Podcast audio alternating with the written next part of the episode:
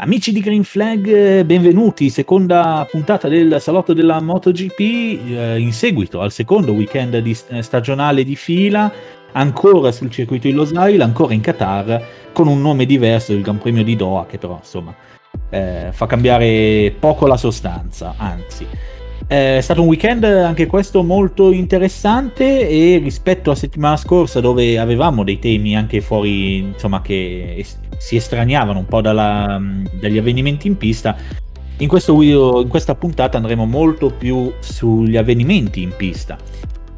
Eh, parleremo della Moto 3 dove sono, si discute molto sul format delle qualifiche e sul insomma, come dire, l'aggressività dei piloti in pista. In Moto 2 c'è la conferma di Lowe's vincitore e sarà da vedere quando, e vorremmo analizzare quanto eh, se è sbocciato Lowe's o se è davvero un caso di maggiore esperienza che fa la differenza e in MotoGP per eh, vedere quali sono gli equilibri, quali possono essere nel futuro gli equilibri dopo queste prime due gare, un discorso un po' generale ma che già da cui già si può cogliere qualcosa e infine andare ad analizzare insomma eh, l'avvenimento in pista più significativo della gara di MotoGP ovvero insomma il contatto tra Miller e Mir che si è prolungato poi anche nel dopogare e ha portato a delle decisioni da parte della commissione gara sicuramente eh, che hanno fatto discutere.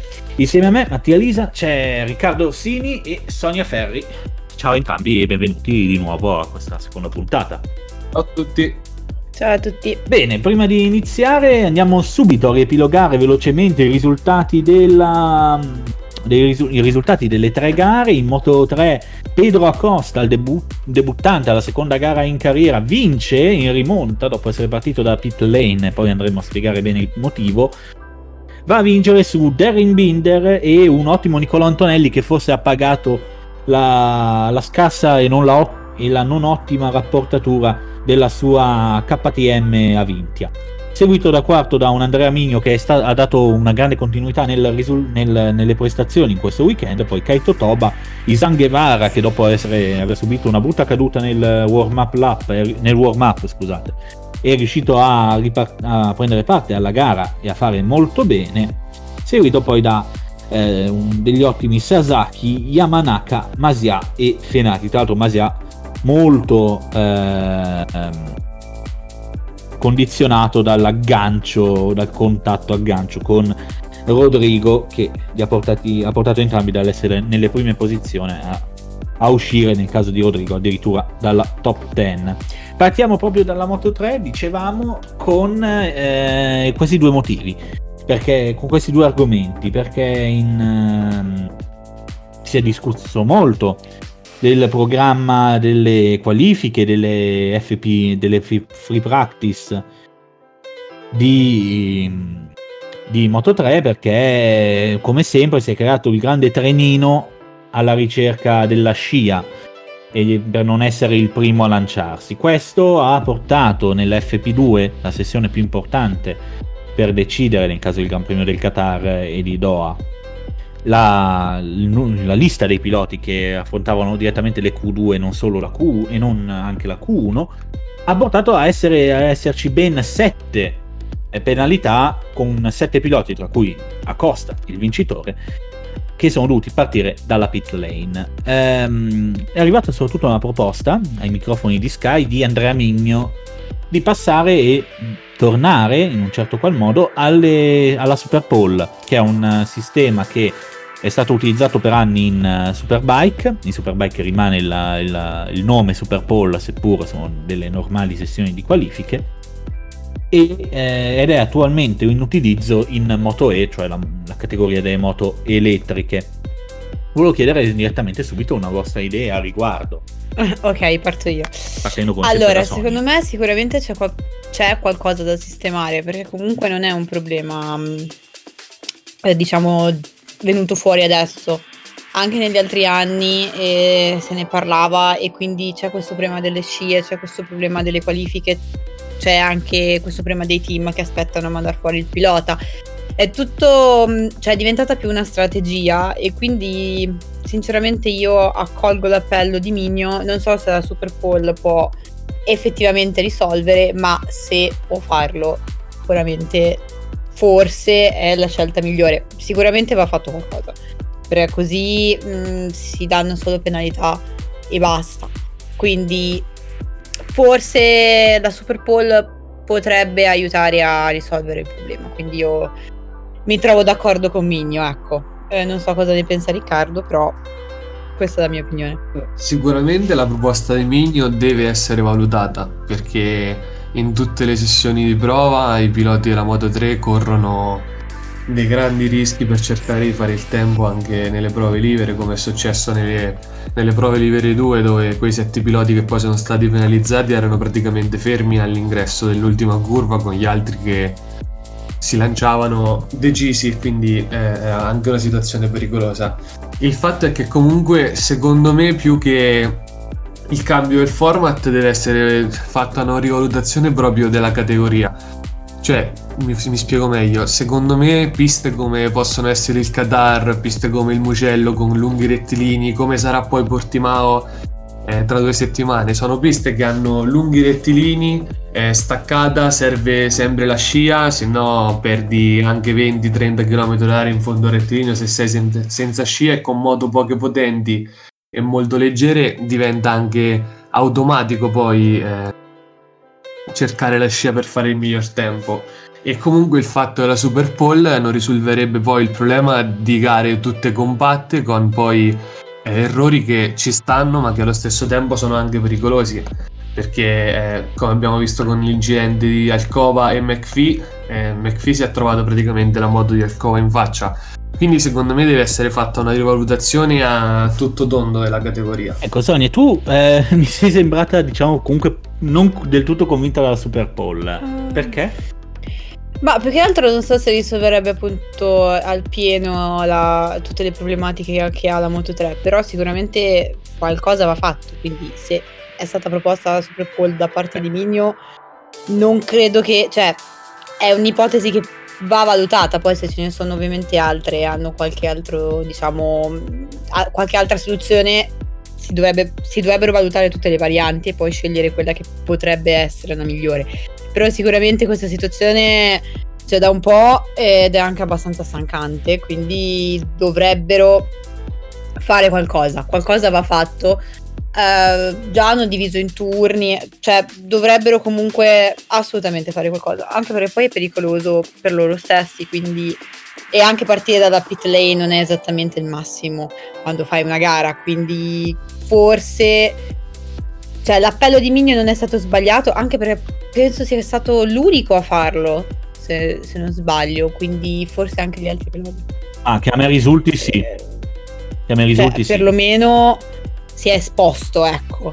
E quindi sì, non so se la Super Bowl è, appunto la, la, strategia migliore, ma sicuramente qualcosa va fatto. O si riduce sempre di più il numero di, di piloti, si fanno più sessioni, non lo so, però qualcosa va fatto. Quindi, boh, p- potremmo provare. Potrebbero provare e vedere se si risolve qualcosa. Questo sì. Beh, eh, sulle, sicuramente la questione super, della Super Bowl va a, ovviamente a parlare solo a sistemare il problema delle qualifiche. Tra l'altro, le parole di Migno arrivano nel sabato al termine delle qualifiche, prima di vedere cosa poi si è successo in gara. No, no, eh, l'ha detto anche dopo la gara, eh. Anche dopo la gara, eh, io, io... ho sentito. Sì, sì, io ho sentito l'appello post gara, poi non so se c'è stato un appello post qualifiche, però sì, sicuramente... anche dopo le qualifiche si è avuto da, abbastanza da dire perché anche questa volta Migno è stato abbastanza penalizzato sì, ma... dalla, dalla sì, ma... qualifica. Sì, ma comunque cioè, il, il, fatto di essere penalizzati è anche una cosa proprio cercata dai piloti e dai team se andiamo a vedere le, le qualifiche o le due sessioni di prova, c'è un solo team che è sempre uscito da solo dandosi solo la scia tra compagni di squadra, che è il team Chip, con Koffler e con eh, Toba. Toba. Eh, loro uscivano non gli ultimi tre minuti, uscivano a 5 minuti al termine, solo loro due facevano un giro avanti Koffler, un giro avanti Tova e nelle due, nelle due, nei due weekend di gara non hanno mai avuto problemi. Quindi secondo me è anche una questione proprio dei team che aspettano gli ultimi secondi, spesso poi sbagliando anche strategia. Cioè, secondo me eh, deve prima passare il, il, messaggio team e piloti che devono autoconvincersi che anche andando in due o in tre il tempo si fa uguale e non c'è l'obbligo di aspettare l'ultima scia, l'ultimo secondo per poi trovarsi in 20 a fare il giro alla fine. No, condivido. Perché poi l'ultimo giro di qualifica alla fine diventa un giro di gara perché è, è nella Q1 Foggia è entrato dentro a Fellon che ha portato Largo Rossi, cioè alla fine eh, che vantaggio hanno? No, assolutamente. Infatti è una cosa che molti si interrogano su quanto fosse, una, possa essere una cosa sensata, perché davvero va a togliere tempo, va a penalizzare. Cioè, me, io che stavo, ho guardato in differita le qualifiche di Moto 3 non mi spiegavo Mirko Cecchini, capo del team Snipers, eh, arrabbiarsi della, del fatto che Migno o Salac, non mi ricordo più quale dei due, non, essere, non fosse riuscito a, ancora a prendere Salac. Eh, Salac che è andato a bandiera. Che cosa ti puoi aspettare sì, sì. se sei te il primo a dire aspettiamo uscire? Tanto, eh. cioè, no, ma io sono d'accordissimo. Che poi, poi cosa... sicuramente è una cosa che cambierà con alcune piste, perché per esempio a Le Mans, che è una pista abbastanza corta, i rettilinei sono più corti, i piloti non si aspetteranno così tanto, anche ai Reds la situazione sarà un po' diversa. Quindi forse, non so, adesso potrebbe essere un'idea un po' più stupida, però secondo me si dovrebbe, come, come detto l'anno scorso, temporali per la Supersport 300 ci sono piste che non sono adatte a, a, a queste moto. Nel senso troppi rettilini lunghi le serve per forza la scia e creano per forza gare di gruppo. Quindi più che una differenziazione delle sessioni io andrei più a guardare la, il, il, layout delle piste. Beh, eh, tu che hai citato la Super Sport 300, io volevo proprio arrivare lì perché magari una delle soluzioni può essere fare le selezioni con una sorta di prequalifiche che non diano accesso alle, ai piloti con i risultati più lenti. Comunque questo può servire a, a, non creare quei grupponi di 30 piloti che riescono a stare in fila uno all'altro solo con la scia con la scia che poi è una cosa che è già stata portata anche in Formula 1 nei primi anni 90 dove c'erano un sacco di scuderie in quel caso molto scarse con risultati che lasciavano a dir poco a desiderare che, che non prendevano parte alle gare perché c'erano le prequalifiche questa forse può essere un'altra idea. La questione di non andare sulle altre alcune piste può però cozzare con la tradizione della MotoGP, del motomondiale, scusate, in cui sempre le classi minori, a parte il sidecar e adesso la Moto E, non mi risultano altre classi, forse vabbè le classi minori, tipo la classe 80 e la classe 50 che per qualche anno si è corsa, ma comunque nell'età diciamo più negli anni più moderni, negli ultimi 30 anni, eh, solo la Moto e i Sidecar hanno, hanno corso tutto il campionato. Ed erano delle, e sono ed erano classi che eh, non rientrano nella classica scalata da, per l'arrivo alla allora 500 adesso la MotoGP quindi forse non correre su alcune piste da un lato può sicuramente aiutare dall'altro però va a cozzare con la preparazione dei piloti con, e dando problemi ai, a quelli che poi debuttano in Moto 2 che a quel punto non avrebbero esperienza su, su alcune piste importanti, quali Losail, Mugello, l'Austria, Silverstone e adesso non ci stiamo correndo da due, questo qua sarà probabilmente il secondo anno dove non si correrà Buriram per esempio, quindi forse la soluzione delle, delle, delle prequalifiche può essere un'idea ancora altrettanto buona anche in ottica gara. Non lo so, secondo me Basterebbe che i team si organizzino ed evitino di fare strategie che poi alla fine non funzionano, aspettarsi, non aspettarsi, prendere la scia, non prendere la scia. Forse se proprio loro stessi evitassero di farlo, il problema si autorisolverebbe, però a quanto pare non è così perché si aspettano, perché devono per forza prendere la scia, perché vogliono per forza fare, dire, disfare. Quindi non so, ehm, di sicuro va cercata una, una, una soluzione. O, o, fanno più turni, o non lo so. Perché poi, tra l'altro, i piloti di Moto 3 sono anche tanti rispetto magari a Moto 2 o Moto GP. Quindi è anche un pochino più complicato. Um, tra l'altro, poi si formano i grupponi. Diciamo che forse. Um, secondo me basterebbe avere più rispetto per loro stessi ed evitare di, di, di di auto inserirsi in queste situazioni. Guarda, Però... ti rispondo, ti, scusa, ti rispondo dando solo la, la, curiosità sul numero di iscritti. Moto 3 e Moto 2 hanno lo stesso numero di iscritti, 28. Eppure i Moto 3 sembrano di più. E la questione lì è dovuta soprattutto alla poca, alla poca potenza dei motori. Esatto, no. alla più che altro in Moto 2 eh, è più raro che creino questi casini, nonostante siano a questo punto lo stesso identico numero di, di, di moto e di piloti. Eh, Beh, non, ma lì, lì, non si può andare a fare un paragone fanno, perché sono sì, non, non prendono le scie. Però forse basterebbe semplicemente avere la decenza di, di uscire, di non uscire tutti insieme, di non aspettarsi. Poi non so, ovviamente la strategia conta, eh, io non sto dicendo questo, però non so. Vedremo cosa, cosa combineranno. Io spero prendano comunque un provvedimento. Qualsiasi cosa mm. poi decidano loro di fare, perché a questo punto poi dopo un po' diventa invivibile in alcune piste, per l'appunto. Quindi vedremo se l'appello di Migno sarà ascoltato sia con la Super Poll oppure con un'altra soluzione, però perlomeno ascoltato e preso in considerazione.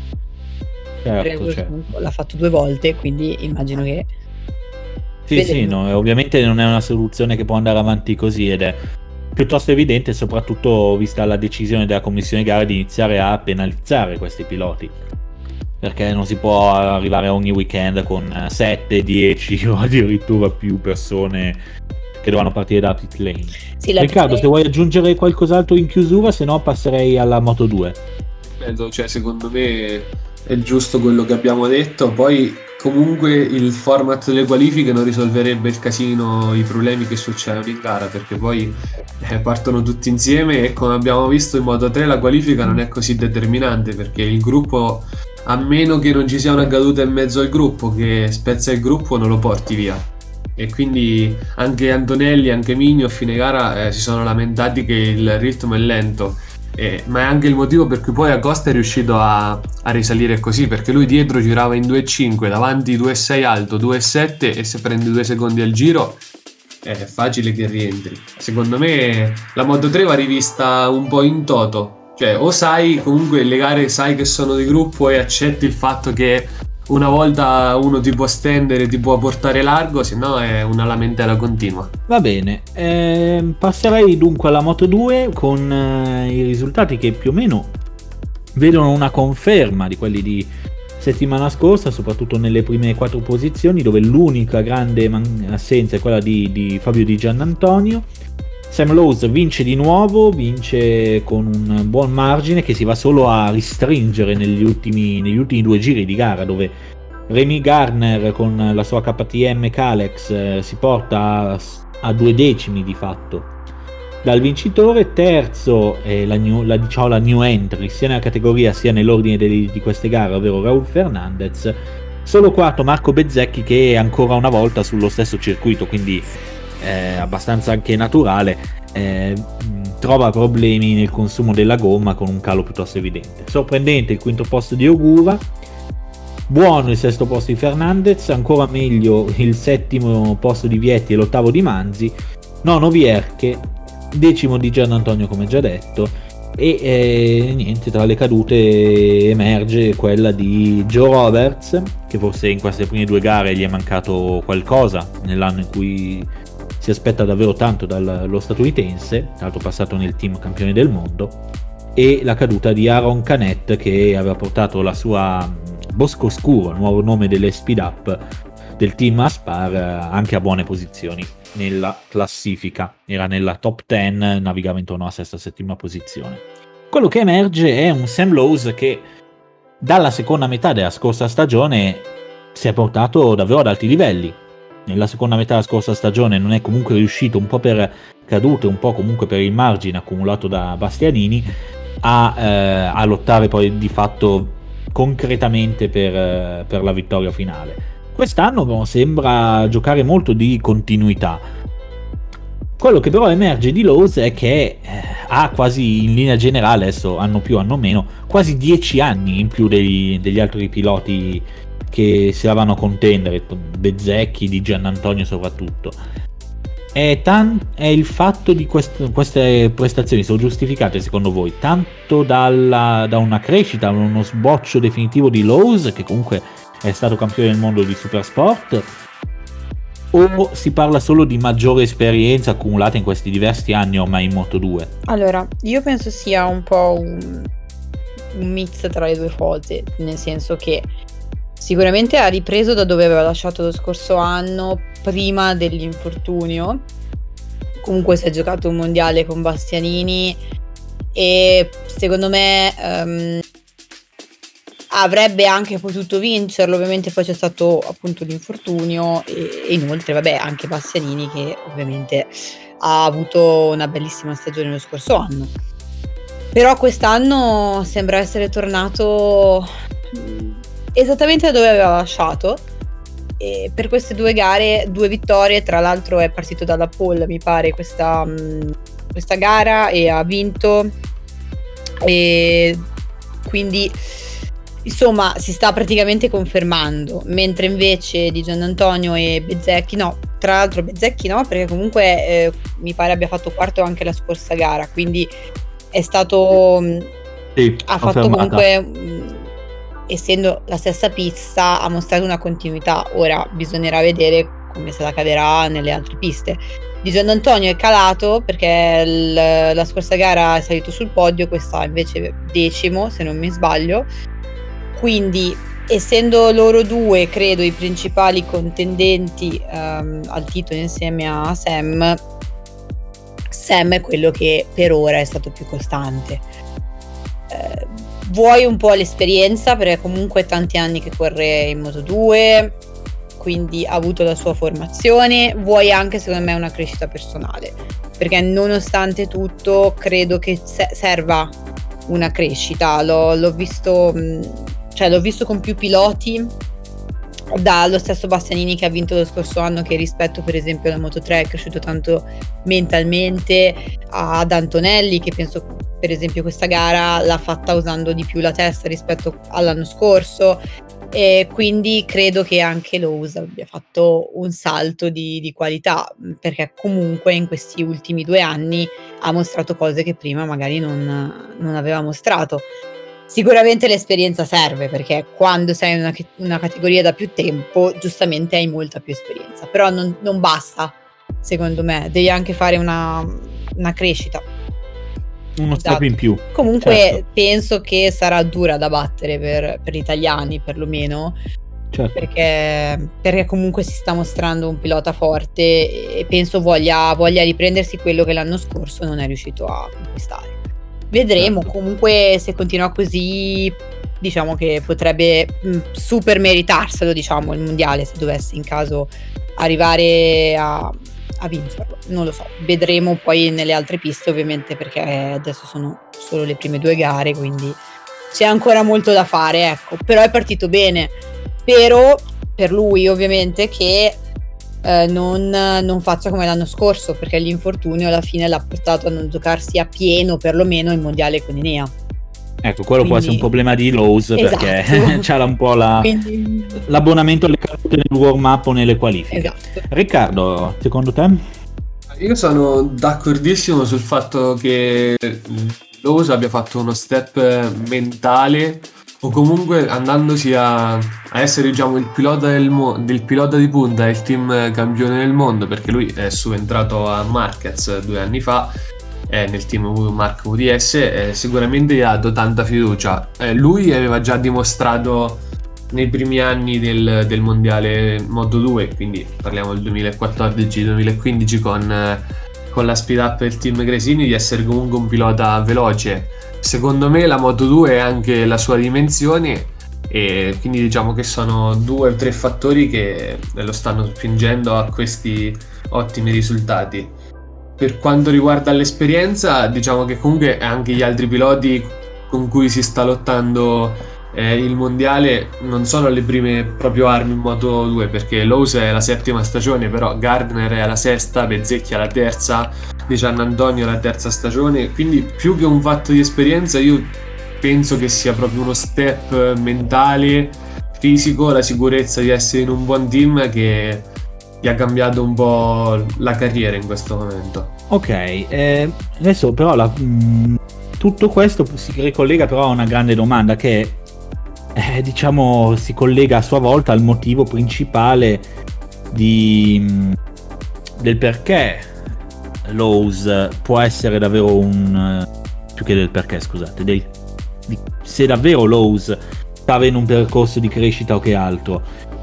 Secondo voi, al di fuori di Aprilia, che ovviamente ti chiuderebbe le porte in faccia perché c'è già stata un'esperienza ed è stata fallimentare, l'anno prossimo Lowe's si può vedere in MotoGP o, do- o dovrà insomma o riconfermarsi in Moto 2 o guardare altri lidi, magari le derivate di serie? Non lo so, sono sincero, dipende, dipende dai team, dipende se qualche team vorrà diciamo tentare di, di prendere Sam oppure puntare su magari qualcuno che è un po' più giovane. Non lo so. Ecco, guarda, eh, scusa, guarda, facciamo una domanda proprio invece, cioè, che fa, permetta meno giri di parole. Tu sei, un, sei il capo di un team, facciamo un team privato, non un team ufficiale. Punteresti su, più su un Lowe's che è esperto, che ha conoscenze, ma che nell'unico tentativo in MotoGP, un po' per la moto, un po' perché comunque anche lui ha un po' faticato, ha deluso? O andresti a puntare su, più su un uh, di Gianantonio, Bezzecchi o comunque qualche altro pilota che comunque magari ha esperienza, come ha detto Riccardo, in Moto 3, in Moto 2 ormai da tre anni, ma che però la carta d'identità diciamo gli, gioca a favore. Eh, è difficile lo stesso, cioè come team manager non è facile scegliere. Eh, vabbè, lanciati, non lanciati. lo so, eh, eh, forse sono un po' di parte, quindi magari punterei su qualche italiano, però ehm, credo che mh, mm, dipende ovviamente su chi vuoi puntare. Perché sia Bezzecchi che di Gian Antonio hanno alti e bassi. Cioè, rispetto all'anno scorso, dove per esempio Marini, Bastianini hanno mostrato comunque di poter avere una continuità, e quindi ti avrei detto avrei scelto uno dei due, forse fosse più Bastianini. Però vabbè, eh, forse quest'anno punterei più su Sam perché comunque è già stato in MotoGP, ha già avuto le sue esperienze e sta facendo per ora una bella stagione riconfermando quello che ha fatto l'anno scorso. Non so però perché comunque penso che il team faccia tanto e quindi un pilota si deve anche trovare molto bene nel, nel team in cui, in cui approda. E magari lui oltre alla moto magari non si è trovato bene in MotoGP col team Bisogna vedere anche se Sam vuole tornare certo. in MotoGP. Non so se dopo la sua esperienza eh, ha sì, voglia quello... di tornare in MotoGP. Beh, però è facilmente più comprensibile che tu, tu campione del mondo, abbia quantomeno l'interesse a, a provarci, soprattutto con più esperienza. Secondo te, Riccardo, cioè tu Riccardo invece eh, lo prenderesti o, o eviteresti andresti su qualche giovane rampante? Secondo me allora, innanzitutto parto dicendo che quando Lowe's lasciò Aprilia, diciamo che non furono proprio parole al miele sia per la categoria MotoGP che poi per l'ambiente in cui si è trovato.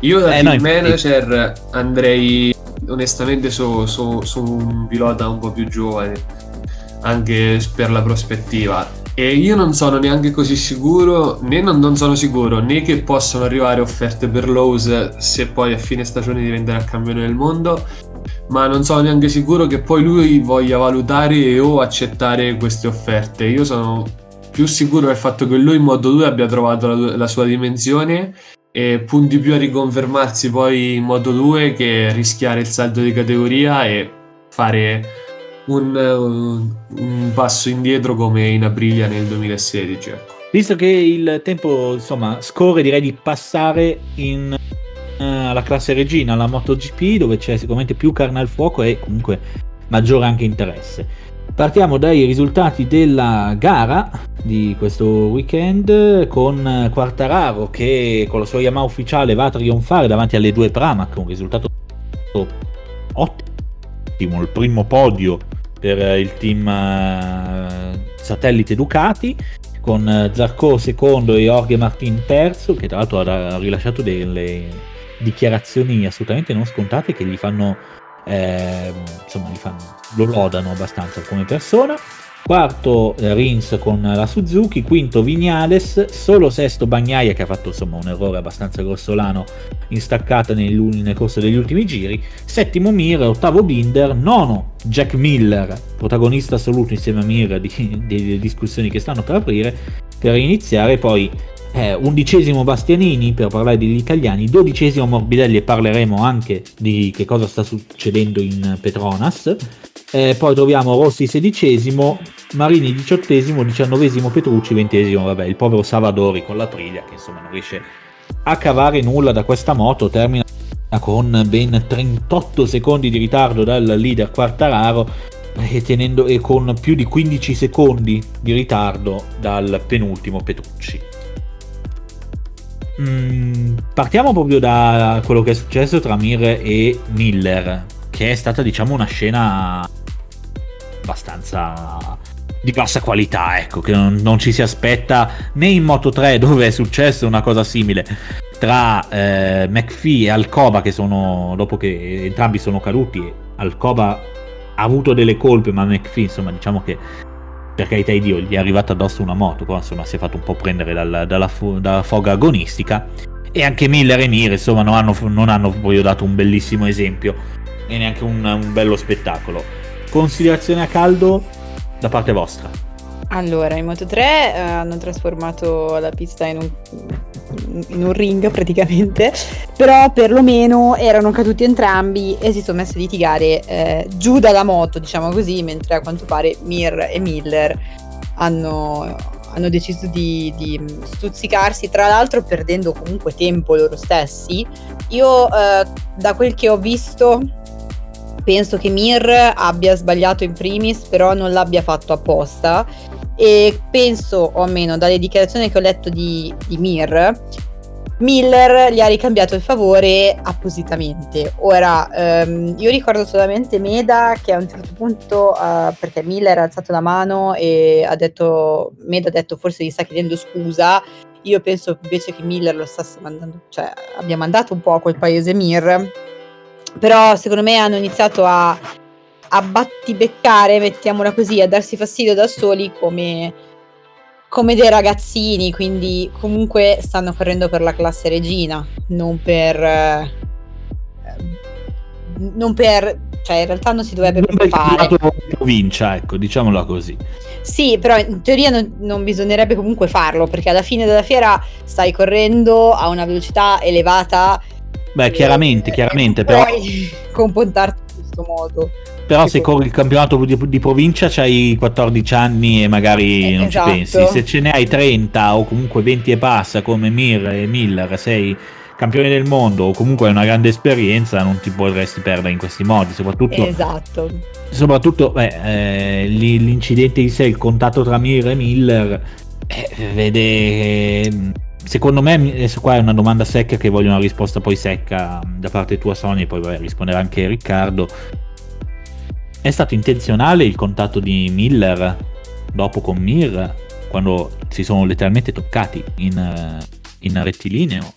O è stato una cosa secondo più me... insomma casuale? Secondo me è stato, è stato intenzionale perché penso che Miller abbia avuto i, i 5 minuti, mettiamola così, è stato, è, è stato anche abbastanza pericoloso. Però penso che si sia fatto prendere dal un po' come McPhee quando è sceso dall'adrenalina e, ed è andato contro Alcoba, mi pare. Sì, Alcoba, Alcoba. E quindi, e quindi insomma anche Miller ha voluto un attimino ricambiare il favore. Penso che ripeto, secondo me potrebbero evitare perché sono adulti, perché stanno correndo davanti a bambini, non fisicamente insomma, perlomeno, però insomma, stanno correndo da- davanti a un pubblico a casa anche abbastanza ampio e soprattutto, cosa molto più importante, stanno correndo davvero molto a velocità molto elevate ed è molto pericoloso perché non è eh, è anche diverso per esempio dalla Formula 1. Eh beh, sì, cioè, sì, fine, chiaramente, chiaramente. Sonia, se tu cadi ti puoi fare male. Sonia, scusa se ti vengo dentro, ma eh, in, eh, nella tua dichiarazione però siamo un po' stati coi tempi, quindi passerei subito vai, vai, vai, al volo in modo che poi trattiamo anche velocemente Petronas e arriviamo in chiusura. Allora io ti dico che eh, non è, è, intenzionale ma è fatto diciamo con malizia e forse anche un po' di furbizia il, il, il, il contatto di Miller verso Mir. Nel senso che secondo me c'è sicuramente l'intenzionalità di, di ridargli quella ca- carenatina, ma poi la sfortuna è, ha voluto che fosse una, un, un fatto poi così tanto evidente nel senso che eh, io sono convinto che Miller abbia visto Mir andare lungo all'ultima curva e abbia tentato una specie di block pass eh, motocrossistico. Nel senso di taglio la traiettoria, lui rallenta un po', io mi riprendo la posizione, gli faccio capire che con me eh, è dura passare.